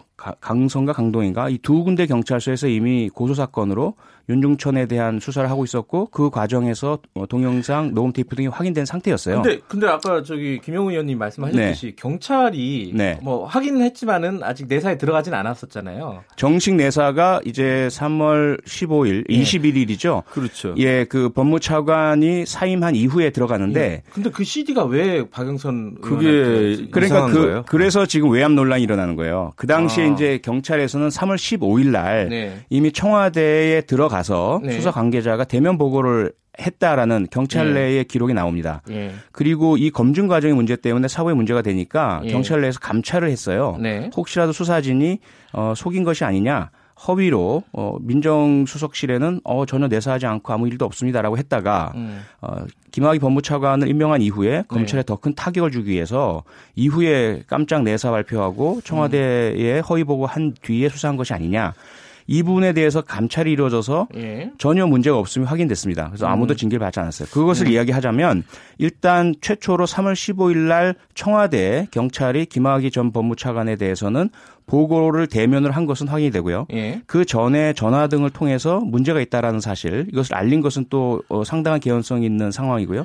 거기에다가 박관천 어, 전 경정이라든지 당시 민정수석실에 근무하던 분들의 말도 이미 김학의 전 법무차관에 대한 동영상 등의 문제가 상당히 많이 거론되었기 때문에 2월 달에는 언론 보도도 됐습니다. 한겨레 신문에서. 네. 예. 그랬기 때문에 이미 자체 조사도 실시했다. 음. 국립과학수사연구원도 갔죠. 그래서 이미 동영상 존재도 확인했죠. 김학의 가 어, 이 사람이란 것도 확인해서 이미 청와대에는 알렸다. 그런데 청와대에서 어, 본인이 아니라고 하는데 왜 자꾸 문제 삼느냐, 모함하느냐 무고하느냐 이런 얘기까지 나오면서 임명을 강행했다는 네, 것입니다. 네, 알겠습니다. 예, 김영우 의원님 예, 간단하게 좀 얘기해 주세요. 이 사건을 보면은 네. 어, 당시에 검찰총장이 누굽니까? 최동욱 검찰총장이에요. 지금 4월에 임명됐죠. 4월에. 지금 그렇게 그 감싸고 도는 근데 김학의 그전 차관이 에, 차관에서 이제 사퇴하고 난 이후에도 이 사건을 계속 수사를 했습니다. 음. 계속 수사를 했잖아요. 네. 예, 내사를 통해서도 했고 검찰에서도 했어요. 그런데 어제 또 우리 자유한국당의 이제 강효상 의원이 예, 국회 본회의장 그 5분 발언을 통해서 어, 밝힌 바에 따르면은 어, 당시에 그 지금 뭐 박영수 변호사라든지 이재순 변호사라든지 예, 이재순 변호사는 지금 아마 최동 그 전 검찰총장하고 같은 그 법무사무실에서 예. 일한다고 그래요. 그런데 그때 그 수사가 굉장히 그 방해를 받은 의혹이 있다 이겁니다. 그런데 그럼에도 불구하고 김학의 사건을 놓고 지금 현재 검찰이 수사 방향을 잡고 있는 것은 특별수사단까지 꾸려가면서 말이죠. 예. 최동욱이라든지 아니면은 이제 에, 여당의 의원님은 완전히 빠지고 오로지 예, 지금 저희 당의 의원인 그 곽상도 의원, 곽상도 의원은 이제 문재인 대통령 그 따님 그 가족에 대한 여러 가지 의혹을 제기한 분이죠. 곽상도 의원하고 그다음에 에, 저희 그 자유한국당의 당 대표인 황교안 대표만을 타겟으로 하는 이런 그 수사 방향에 대해서 지금 굉장히 의혹이 일고 그, 있는 거예요. 그 부분을 제가 좀 네. 여쭤보고 싶은데, 네, 자, 네. 표현님, 네. 과거사위에서는 이제 곽상도 전 민정수석하고 이중희 전 민정비서관을 수사하라고 권고를 했잖아요. 네. 근데 그 권고를 넘어서서 수사를 할 수 있는 거죠? 당연하죠. 당연한 것이고요. 그러면은 네. 아까 말씀하신 최동욱 전 검찰총장, 네. 근데 또 조홍천 의원, 네. 뭐 만약에 뭔가 문제가 있으면 수사를 하는 거 아니겠습니까? 당연합니다. 그건 뭐 수사의 원칙인 것이고요. 과거 사위에서의 제조사는 조사에 한정되기 때문에 강제 수사를 못 하고요. 원 원천은 사람에 대한 그런지 모르지만 일단 제가 말씀드릴게요. 정치의 예, 정치 대면 예, 표현 얘기 잠깐만 듣고 예, 대면 수사를 하지 못합니다. 예. 어, 그런 차원에서 나온 어, 이미 진술만을 토대로 했을 때두 네. 어, 분, 곽상도 이중이 두 분은 수사 외압에 해당되는 그러한 연락행위나 발언들을 하신 것에 대한 진술이 나왔고요. 네. 또 하나의 문제는 최동우 검찰총장은 2013년 4월에 임명이 됩니다. 예. 이미 그 3월 논란이 많, 많던 시기에는 검찰총장이 아니었고요. 예. 그 다음에 2013년 9월에 결국은 어, 사퇴를 하게 되는데 예. 이미 6월 달부터 혼외자 문제가 나왔습니다. 예. 그럼 결국 4월부터 6월까지 두 달밖에 제대로 된 검찰총장을 못한 것이고 그 사이에도 가장 문제가 됐던 것은 국정원의 대선 개입 사건에 대해서 황교안 법무장관이 어, 그 당시 그 원세훈 전 국정원장에 대해서 공직선거법을 적용하지 말아라, 구속하지 예. 말아라, 이거 가지고 대치하던 상황이었어요. 예. 김학의 전 법무차관 사건 수사에 대해서는 수사 진내에서의 이루어진 일이었지 검찰총장이 어떻게 할 수 있는 상황은 아니었던 것으로 보이고요. 하지만 그럼에도 불구하고 만약에 수사가 진행되었는데 그 짧은 기간 동안 그렇게 법무장관과 대치하고 있는 상황에서도 만약에 김학의 전 법무차관을 보호하기 위해서 수사 외압을 했다면 수사 대상이 되어야 하죠. 마찬가지로 조홍천 당시 민정비서관 역시 어, 그 검증 과정에서 경찰과 연락 행위를 한 것은 인정이 되고요. 네. 다만 그 당시에 수사에 대한 외압이라는 이런 형태의 진술은 아직 나오지 않은 것 같은데 혹시라도 나온다면 당연히 수사가 대상이 돼야, 돼야 하죠. 알겠습니다. 그, 이 부분은 좀 정리를 해야 될 시간이라서요. 그 자유한국당 입장에서는 특검 가자는 건가요? 당연하죠. 왜냐하면 네. 지금 보십시오. 그 문재인 대통령이 김학의, 장자연, 버닝썬 세 사건을 이야기하면서 사실상의 가이드라인을 제시했죠. 이렇게 봤을 때 검찰이 어느 사건에 치중하겠습니까? 지금 현재 진행형인 그 또 청와대에 근무한 그 윤총경이라고 하는 예, 경찰이 속해 있는 또 많은 그 어, 의혹이 일고 있는 버닝썬은 지금 온데간데 없고요. 오로지 검찰은 예, 적폐청산의 일환으로 김학의 사건 만 가지고 지금 이렇게 크게 버리고 있습니다. 이것은 다분히 예, 예. 야당 대표와 야당 의원을 예. 겨냥한 정치 수사입니다. 그렇기 때문에 제 가 그냥 이것은 정치적으로 독립된 특검이 하는 게 맞아요. 간단하게 여쭤보면은 그 근데 이제 김학의 특검 하나만 하면 안 되고 드루킹까지 같이 가는 거죠? 다 해야죠. 예. 그럼요. 그 민주당 입장은 어떻습니까? 그래서 문제입니다. 저는 특검 법안까지 지금 만들어 놓고 있어요. 김학의 이 사건에 대해서. 아, 표현님 네네. 그 의원실에서요? 그럼요. 아, 그리고 이미 어, 민주당은 초기부터 김학의 특검 가자고 얘기했고요. 그런데 예. 초기에는 자유한국당 반대하셨다가 이것저것 다 붙여서 특검 뭐 여섯 개인가 일곱 개인가 하자고 말씀하시는 거예요. 그건 특검 하지 말자는 이야기나 다름없습니다. 이 얘기는 네. 여기까지 할게요. 그 특검 얘기는 진실을 밝히자고 하는 게 문재인 대통령의 알겠습니다. 그 다음 얘기가 지시였습니다. 지시. 다음 얘기가 이 자유한국당이 할 얘기가 많은 얘기잖아요. 네. 이 인사청문회. 아, 그럼요. 예. 그 일곱 명 전원 부적격 그러면은 이게 한편에서는 자, 사람들이 다 문제인가 아니면 자유한국당이 좀 너무한 거 아니냐? 그러니까 뭐. 인사청문회에 네. 대해서는 저는 그렇게 봐요. 저는 사실 저 19대 때 인사청문회 관련 법안을 발의한 사람입니다. 사실 네. 지금의 인사청문회 이 제도는 할 필요가 없는 제도예요. 왜냐하면은 아니 그 국회의원들 입만 아프지 뭐 합니까? 하루 종일 그 질을 해봤자 네. 후보 입장에서는 하루만 버티면은 그 되는 거예요. 네. 임명권자가 임명을 하면 그만인 것입니다. 문재인 정부 들어서도 지금 이미 11명이나 인사청문 그 경과보고서 채택이 안 됐는데도 불구하고 다 임명을 했단 말이죠.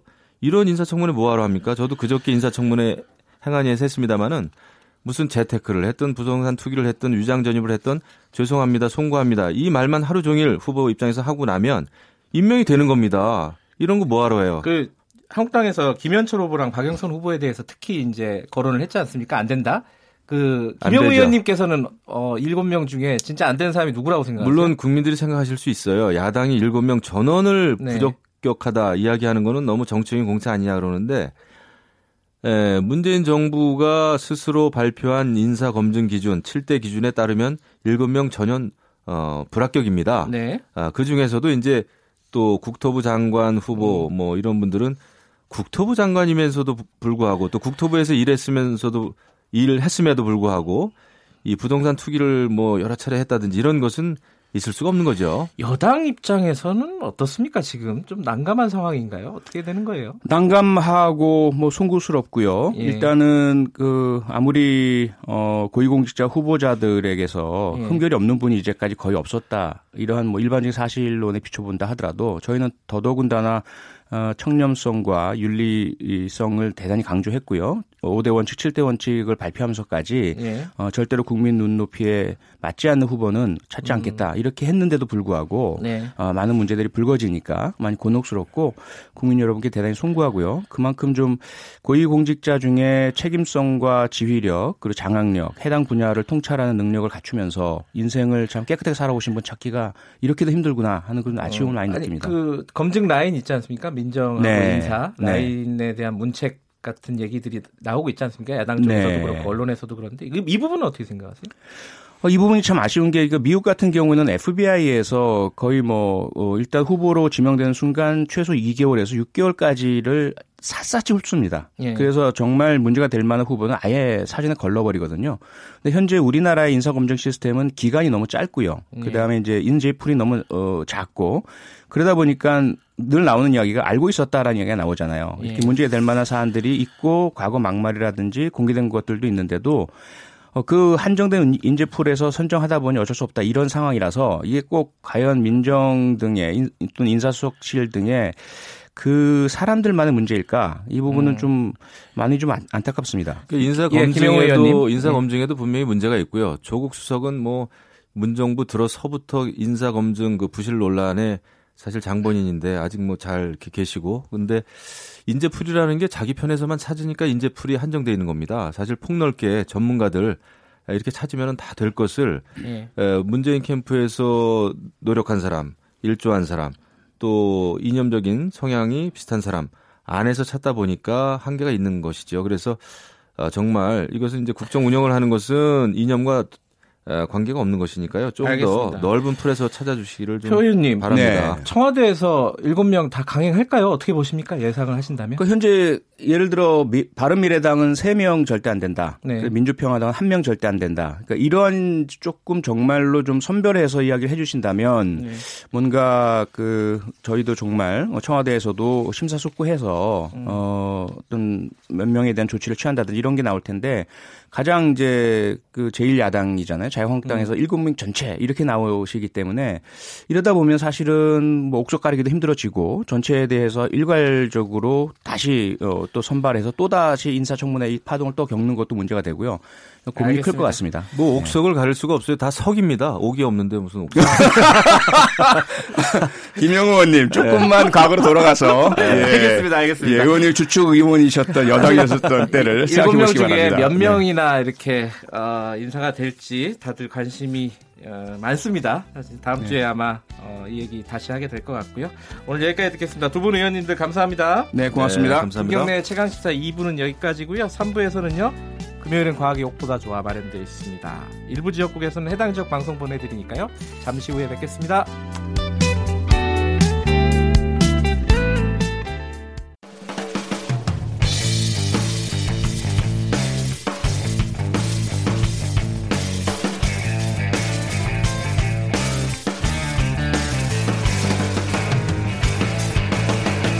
김경래의 최강 시사.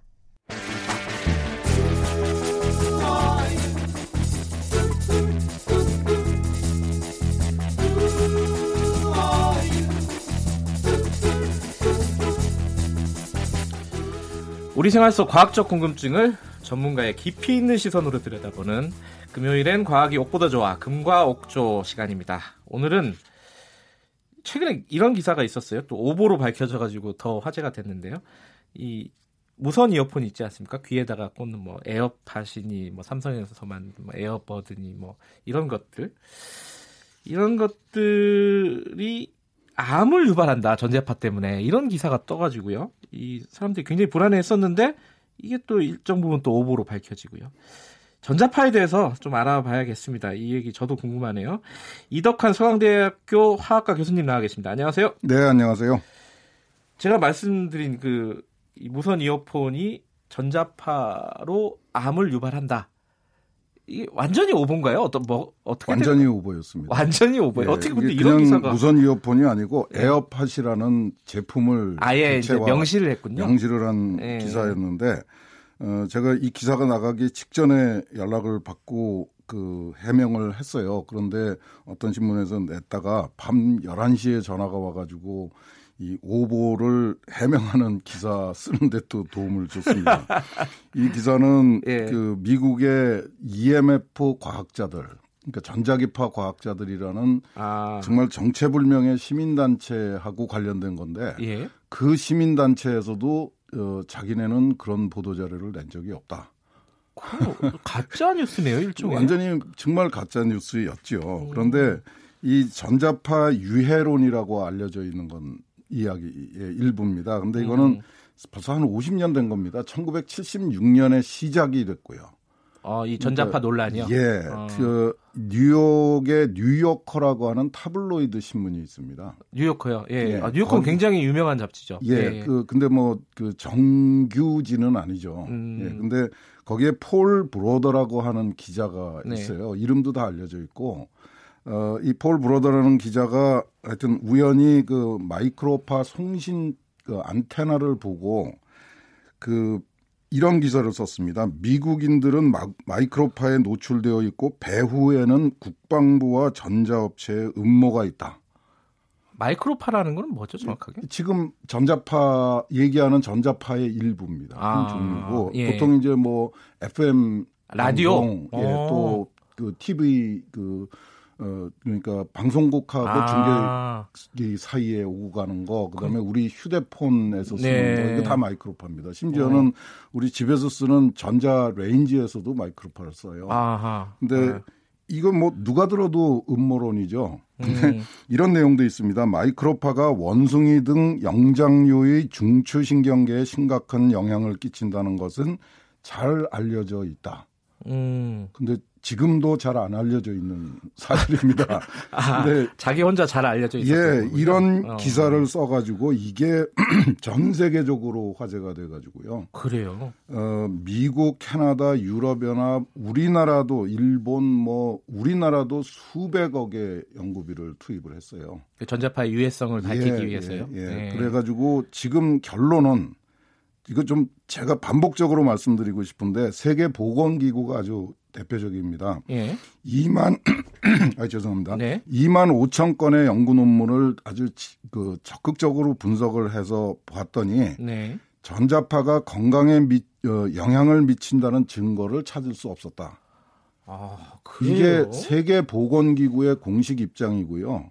미국 FDA도 똑같은 이야기를 하고 미국 과학원도 똑같은 얘기를 하고 유럽 연합도 똑같은 얘기를 하고 그러니까 공신력이 있는 기관은 전부 음. 이 얘기를 하고 있습니다. 마치 좀 MSG 논란이랑 비슷한 거네요. 어, 그거하고 똑같은 내용이죠. 근데 음. 정말 제가 좀 말씀드리고 싶은 거는 네. 폴 브라더라는 아까 이, 처음에 첫 기사를 예, 썼던 이 엉터리 예. 얘기를 퍼트린 사람은 책을 쓰고 강연을 해가지고 예. 백만장자가 됐어요. 아하. 이, 이게 정말 안타까운 일이죠. 이 엉터리 기사를 쓴 기자는 백만장자가 돼가지고 지금 미국 남부에 그 화려한 별장을 지어서 거기서 노후를 잘 보내고 음, 있고요. 네. 우리는 이 엉터리 기사에 아직 아직도 못 벗어나 가지고 이렇게 걱정을 하고 있는 겁니다. 이 1976년에 폴 브로더의 얘기가 네. 92년에 미국 그 재미 교포 그 이 종교인이 예. 우리나라에 가지고 들어왔어요. 그래서 음. 우리나라에 와가지고 이 이야기를 전파를 해서 2000년대 어, 초반에 우리나라가 한 3, 400억을 투자를 해서 이게 아니라는 거를 확인을 했고요. 아니라는 걸 확인하는데 또 돈이 드는군요. 예. 예. 그러니까 이, 이제는 정말 좀 잊어버려야 되는 얘기 아닌가 싶습니다. 그리고 1990년대, 예. 80년대에는 아마 연세 드신 분들은 기억을 하실 텐데 TV 옆에다 붙여두면은 전자파가 없어진다. 아, 그 저도 기억이 나요. 예. 예.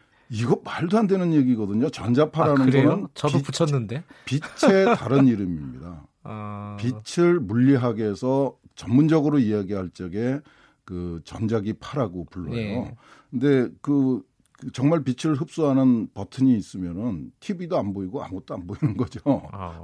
그러니까 정말 이 이야기는 정말 오늘부로 좀 끝을 냈으면 좋겠습니다. 근데 이제 몇 가지 그래도 네. 이 항상 이제 불안하잖아요. 이런 기사들을 보면은 이게 예. 왜 그러냐면은 이 과학적으로 밝혀졌다는 것과 실제 위험하다는 걸 다르게 생각하거든요. 안 음. 밝혀진 것도 있지 않겠냐 예. 이렇게 생각하기도 하고요. 음. 그리고 또 이제 가장 큰 건 또 어린 아이들, 음. 애들한테는 그래도 위험한 거 아니겠느냐. 정확하게 폴 브라더라는 기자가 노린 게 그런 틈새입니다. 그래요?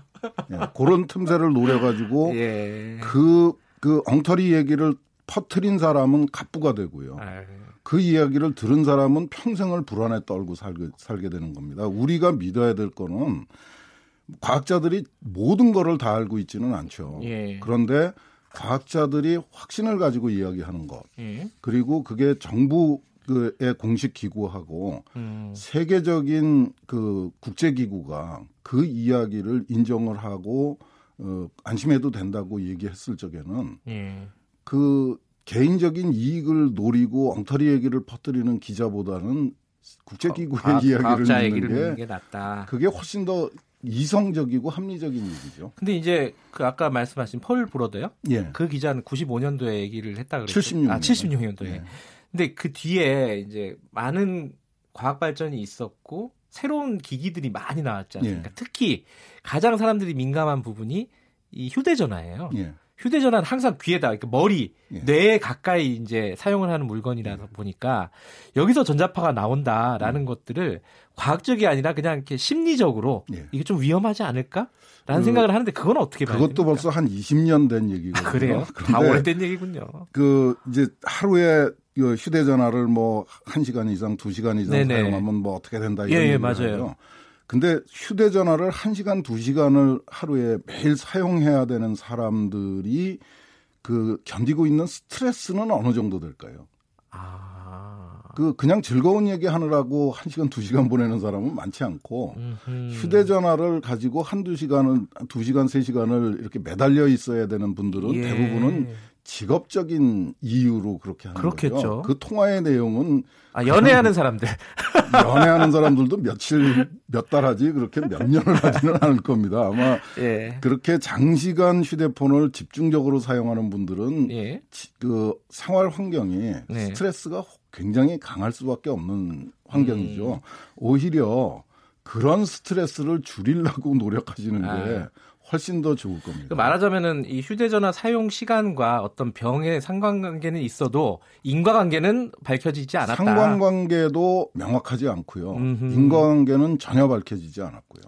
이 청취자분들 중에 김지환 님이 이런 걸 보내주셨어요. 송전탑은 어떠냐. 이거, 이것도 관심이 많거든요. 예, 송전탑은 네. 실제로 문제가 있고. 아, 그래요? 좀 어, 음. 난처합니다. 이건 좀 다르군요. 이제 예. 초고압이고, 근데 예. 거기는 이제 60헤르츠라고 하는 극 처, 초저주파라고 하는 이제 전류가 흐르죠. 좀 쉬운 말씀. 예, 그러니까, 그러니까 1초에 60번은 우리가 쓰는 예. 교류입니다. 예. 교류가 흐르는데 굉장히 높은 전압으로 흐르거든요. 네. 굉장히 많은 양의 전류가 흘러요. 네. 그러니까 그 근처에 강한 전, 그 전기장, 자기장이 형성되어 있는 게 사실입니다. 네, 네. 우선 1차적으로 건강에 대한 그 우려도 있지만은 생활에 굉장히 여러 가지 불편을 줘요. 음, 그러니까 어떤 게 뭐, 있죠? 저 TV도 잘 안 보이고 아, 라디오도 잘 안 들리고 뭐 하여튼 음. 여러 가지로 생활에 불편함을 줍니다. 그래서 네. 어, 이 전, 그러니까 송전탑 바로 밑에. 네. 그, 우리나라도 법으로는 그렇게 돼 있습니다. 송전탑에서 상당한 거리를 두, 두고 사람들이 네. 거주하도록. 그러니까 다시 말해서 송전탑을 건설할 적에 네. 인근에 있는 주민들은 이 이주를 시키는 게 원칙입니다. 음. 어, 다른 나라들은 거의 다 그렇게 하고 있는데 우리나라는 이제 국토가 좁고 그러니까 예. 이제 이주를 시키는 대신에 위로 올라갔습니다. 아하. 그래서 우리나라 송전탑이 세계에서 유래를 찾아볼 수 없을 정도로 규모가 큽니다. 위로 아, 올려보내야 되니까. 탑을 높이 쌓아야 되는군요. 예. 예. 그러니까 이거는 좀 사회적 투자가 필요한 부분인 것 같아요. 음. 그, 그 송전탑 인근에 네. 그 마을을 좀 이주를 시켜 시키고 거꾸로 얘기하면은 송전탑을 좀 사람들이 그 잘 거주하지 않는 지역을 찾아서 하거나 네. 아니면 투자를 더해서 지중화를 하거나 네네네. 네, 네. 이렇게 해서 좀 문제를 풀어야 됩니다. 그러니까 예. 어, 건강 문제도 걱정스럽고 어, 생활도 어렵습니다. 음, 그 지금 1918님이 전자레인지는 어떠냐? 전자레인지는 그 안에다가 손을 넣고 이제 그 그 현실적으로는 가능하지 않은 얘기입니다. 아, 근데 그러면은 이제 문제가 굉장히 심각해요. 옆에 서 있는 거는 뭐. 어, 전자레인지를 보시면 앞에 유리에 예. 그러니까 다른 부분은 다 그 금속으로 되어 예. 있고요. 유리에는 철망이 깔 맞아요. 보입니다. 그렇게 되어 있더라고요. 그 철망이 마이크로파 차단 장치입니다. 아하, 그러니까 그 철망 바깥에 서 계시면은 예. 마이크로파가 못 뻗어 나옵니다. 알겠습니다. 제가 마지막으로 하나만 더 여쭤보면요. 예. 이 TV나 컴퓨터 모니터 앞에 이 선인장 놓거나 숯 같은 거 텔레비전 앞에 놓고 이러잖아요. 네. 이거는 그, 그럼 말씀하신 실내, 걸로 들으면 실내 장식으로 괜찮습니다. 그 이상의 효과는 기대하지 마시고요. 아, 그러니까 뭐... 전자파를 흡수하는 거가 능사가 아니고 예. 그 현실적으로는 이제 컴퓨터나 이런 전자기기를 만들 적에는 네. 어, 흡수가 아니라 차단을 시켜줍니다. 바깥으로 음. 그저 강한 전자파가 나오지 않도록 네. 어, 차단을 시켜주고 그 산업부의 기술표준원에서 어, 전자기기에서 필요 이상으로 네. 어, 저 다른 전자기기나 또는 주변에 있는 사람들의 건강을 위협할 정도의 전자파가 새 나오는 거는 네.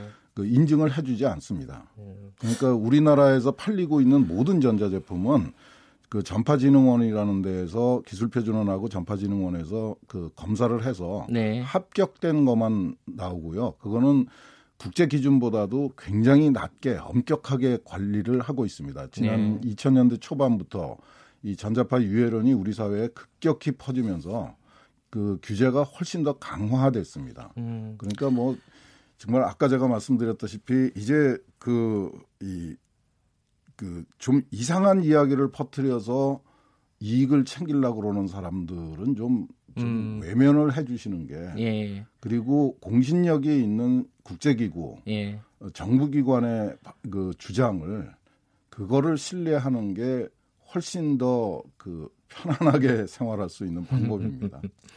뭘 믿는 건 자유지만은 예. 어, 이런 어떤 과학자들의 이야기 예. 공신력 있는 단체. 뭐 과학자들도 다 똑같은 얘기를 하는 건 아니에요. 아, 그러니까 음. 어, 과학자들이라고 하기보다는 국제기구나 이덕환 교수님을 믿는 어, 걸로.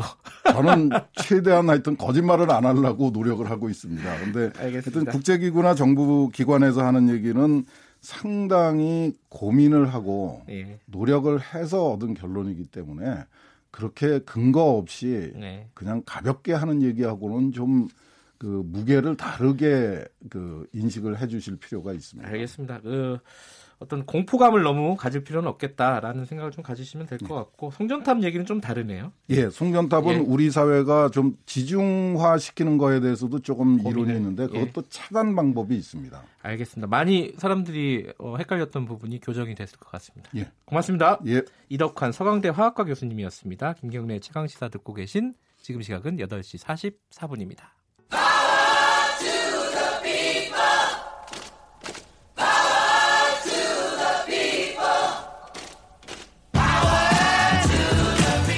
을의 입장에서 을의 목소리를 통해 함께 사는 세상을 생각하는 시간. 지금은 을밀대 민생경제연구소 안진걸 소장님 나와 계십니다. 안녕하세요. 네, 안녕하세요. 어, 엊그제죠? 엊그제. 예, 예, 예. 예 그 조양호 한진그룹 회장이 사내이사 연임이 무산이 되는 현장에 제가 뉴스 화면에서 안진걸 소장님의 얼굴을 봤습니다. 아, 예. 9시 뉴스에도 나왔다고, 어, KBS. 어, 저기 있네? 예, 예. 동에 번쩍, 서에 번쩍 하시네요. 예, 원래는 이제 저는 항상 교육비, 주거비, 의료비, 통신비, 자비, 교통비, 미세먼지 대응 비용 없는 아. 세상을 노, 약장사 하는데 그래서 그래서 뭐 TBS TV 민생연구소까지 진출해서 야, 그 알겠습니다. 방송을 하고 있는데 이 부분은 제가 이제 참여연대에서 일할 때 예. 대한항공 우리 국민들 모두가 타고 다니는 비행기이고 예. 또 다른 나라에도 우리나라 얼굴로 알려져 있는 비행기잖아요. 네. 근데 너무 많은 전행과 행포와 불법 비리혹이 있어서 당시에도 서너 번 고발을 했었어요. 꽤 오래됐죠. 예, 되게 오래됐죠. 특히 음. 2013년 겨울에 있었던 예. 땅콩향 정에서는 예. 더 우리 국민적 우려와 걱정이 증폭되셨잖아요. 예. 그때도 이제 지금 이제 그 공개가 됐지만 당시 박창진 사무장이란 분이 피해자잖아요. 그렇죠. 익명으로 참여연대로 전화를 하셨었어요. 아, 제보를 하신 거죠. 네. 알려져 있는 사건은 조족절에 불과하다. 아하. 그래서 저는 이제 그분하고 그때부터 계속 통화하고 그걸 이제 제가 대신 언론에 음. 알리고 검찰에 고발하고. 음. 근데 그분들이 불이익을 당했잖아요. 오히려 핍박을 받고. 그렇죠. 당연히 그러니까 그때 계속 연대에서 대응하면서 네. 결국은 이것은 총수 일가가 네. 대한항공이라는 좋은 그룹을 또 국민의 비행기를 완벽하게 사유화하고 악용하면서 직원들까지 탄압하는 문제다. 음. 그래서 그럼 주총에서 표백을 언젠가 해야 된다라는 그리고 국민연금이 2대 주주로 책임감을 다해야 된다라는 네. 이렇게 이야기가 일파만파 이렇게 퍼져온 것입니다. 그 소액주주들한테 위임을 받아가지고 가신 거죠 안 소장님은? 예, 예. 얼마나 위임이 됐죠 시민단체들한테? 예, 참여연대 민변 그다음에 대한항공 직원연대 노조, 예. 공무원수 노조 등 이번에 연계해서 만든 뭐 주식시장계 촛불혁명이다 이런 평가도 있던데요. 제가 지금 우리 보이진 않지만 우리 앵커께 시청 청취자들 뭐예요 그게? 이게 주주표입니다. 아. 제가 A A127 주주입니다. 아 그럼 예. 표를 나눠주는군요. 예, 이렇게 들어갈 예. 때 이게 없으면 못 들어갑니다. 아하. 362주를 어, 외국인 주주께서 감히 어, 외국인 주주가요? 예, 안 소장님한테? 네, 다만 이제 뭘 믿고 한국 분이시더라고요. 한국 분이고 아. 외국적인데 예. 자기가 보기에도 예. 대한항공이 부끄럽 고 걱정이 되고 그다음에 무엇보다도 주주 자본주의잖아요. 네. 이해관계인 자본주의고 이해관계인들을 끊임없이 걱정시키고 그 다음에 주주들 그러니까 직접적인 주주는 소액 투자자들 되고요. 예. 우리 국민들도 다 간접 주주입니다. 국민연금을 통해서 그러네요. 어, 예. 2대 주주로 투자를 하고 있기 때문에 음. 근데 그 주식 가치가 계속 떨어져 기업 평판이 하락이 되는 거예요. 네네. 그럼 이건 주주들이 가만히 있을 수 없는 거잖아요. 그래서 일각에서 말하는 연금 사회주라는 게 말이 안 되는 게요. 연금으로 뭐 대한항공을 제가 뭐 겨, 경영 그 예를 들면 이런 노선을 만들어라, 저런 노선을 만들어라 이야기를 하긴 했습니까? 예. 어느 주주도 그런 얘기를 안 하잖아요, 우리 국민들도. 다만, 회사 가치 떨어뜨리고 국민들 불안하게 만들고 우리가 직접 투자한 소액주주로서 간접 투자한 국민연금으로서 네. 주식가치 오히려 떨어뜨린다면 배당을 또 제대로 안 하고 총수일가만 너무 탐욕을 부리고 있다면 당연히 문제 제기하는 거 이것은 교과서에 나왔는 주제 권리거든요. 그러니까, 이번에 그러면 네. 이 소액주주들이 위임을 해갖고 표를 행사한 게 한 몇 퍼센트나 돼요? 어 참여연대가 위임받은 게 0.54%인데요. 참여연대만 예, 0.54요? 참여연대 민변 등이 위임받은 0.54%인데요. 예, 예, 예, 이게 자, 일단은 그동안 97년도부터 소액주주 운동을 참여했었잖아요. 지금 그 유명한 장하성 교수님, 김상교 교수님 등등하고 원조시죠. 예. 예. 저는 이제 99년부터 그분들 주총회 때막 따라다니면서 저도 음. 삼성전자 주총 가갖고 막 같이 끌려 나오고 막 이제 이런 현장이 음. 있었었는데 기억이 납니다. 예. 네. 그 다음에 이제 최근에도 하나금융지주에서 이제 문제 많은 CEO들 연임을 저지하기 위해서 들어갔는데 그때도 85대 15로 졌어요, 제가요. 그거는 그러니까 뭐 게임이 안 원래. 소액주주 예. 운동에서 제가 이겨본 일이 거의 없습니다. 예. 다만 그래도 왜 하겠습니까? 주주의 권리라든지 국민적 우려가 음. 너무 침해되는 상황에서 네. 어, 최소한 문제제라도 하자고 주주총회장을 합법적으로 활용했던 것이거든요. 예. 이번에는 기적적으로 정말 부결이 됐잖아요. 어, 자, 3분의 2로 3분의 2가 돼야지 연임이 확정되는데 음, 예. 어, 조양호 회장이 3, 64%로도 36%가 부결을 던졌습니다. 그러면 0.54%면 예, 그러면 2% 정도 예, 예 결국 차, 2% 정도 차이였죠. 떨어졌는데 예. 그리고 0.54%면 작지가 않잖아요. 굉장히 예. 결정적일 수도 있죠. 예, 그렇습니다. 왜냐하면 음. 경우에 따라서는 예를 들면 1% 안팎이 어디로 가냐에 따라서 2%에 대해서 영향을 끼치지 않습니까? 그다음에 분위기라는 것도 있고요. 그렇죠. 근데 특히 이제 무엇보다도 사실 국민연금이 이번에 어, 박근혜 정권 때만 해도 삼성물산과 젤모직이 합병할 때 어이없이 찬성해줘서 최소 수천억에서 많게는 뭐 2, 3조 음. 원의 손해를 우리 국민의 재산에 손해를 끼친 거거든요. 그때 우리 국민들께서 드디어 깨달은 겁니다. 아니, 우리의 노 자산이 네. 두 가지죠. 일. 어, 사회적으로 무리를 많이 일으키는 기업에 자꾸 투자하는 것이 싫다라는 여론이 비등하게 되셨고요. 네. 두 번째, 그 다음에 손해 보는 결정하냐. 음. 뭐, 천사는 아니, 우리가 뭐, 그렇죠. 늘 음. 이득만을 추구할 수는 없겠지만은, 왜냐하면 이제 주식시라는 게 자본 조달 기능을 하는 거잖아요. 그럼요. 자본이 부족한데 생산을 도와주는 기능도 하는 것이고. 근데 항상 뭐, 고수익만 쫓을 수는 없지만, 네. 어쨌든 그래도 공익적이고 안정감 있게 최소한의 소득은 수익을 추가하는 이런 걸 국민들이 요구했던 거거든요. 음. 근데 그동안 국민연금 그런 역할을 제대로 한 적이 거의 없습니다. 근데 이번에 어, 막판까지 이제 굉장한 논의를 거쳐서 가입자 대표라든지 여러분들이 이제 수탁자 책임위원회라 해서 음. 우리 국민의 재산을 수탁받아서 자신이 관리하니까 거기서 반대표를 결정을 한 거잖아요. 그러니까 국민연금, 국민연금의 결정도 결, 그 참여도 결정적인데 곧 국민연금의 재산은 우리 국민들이기 때문에 국민들의 압도적인 조양호 일가에 대한 비판 여론이 반영된 결과이다. 그래서 결국은 소액주주 운동과 국민들이 연합해서 이룬 승리라고 보여집니다. 그런 차원에서 이 주식 시장의 촛불 혁명이다. 이렇게 이름을 예, 그런 평가까지 예. 시장에서도 나오고 예, 예. 분석까지 이야기하고 있습니다. 한 가지 문제는요. 이 조 회장이 사내이사직에서 물러났지만 뭐 기업 그룹에 대한 지배권은 아직 갖고 있지 않습니까? 예. 당연히. 어, 지주회사가 한진칼이고 한진그룹에 지금 총수로 되어 있지 않습니까? 예. 오늘 이제 한진칼 주주총회. 아, 오늘이군요. 예, 오늘입니다. 예. 여기서는 어떻게 되는 거예요? 여기서는 지금 일단은 어, 소액주주 운동이나 국민연금이 뭐 표대거를 선언하지는 않았습니다. 네. 다만 좀 좋은 이사들 선임을 해서 제발 좀 견제를 받아라. 네. 이렇게 했는데 어, 그게 지금 조양호 회장 측 지분이 우세해서 음, 어 부결될 가능성이 있다 이렇게 나옵니다. 이번에는 다 대한항공 주총에서 등기사로 되어 있는 조양호 회장을 부결시킴으로써 음. 어 제발 좀 총수 일가의 불법과 전행과 탐욕만 추구하는 한국 재벌 대기의 문화를 바꾸자는 게 초점이었기 때문에 한진카는 상대적으로 어 음. 집중이 덜 됐는데요. 다만 국민연금이 주주로서 좋은 사회사를 선임해라고 제안했는데 안 될 것 같고요.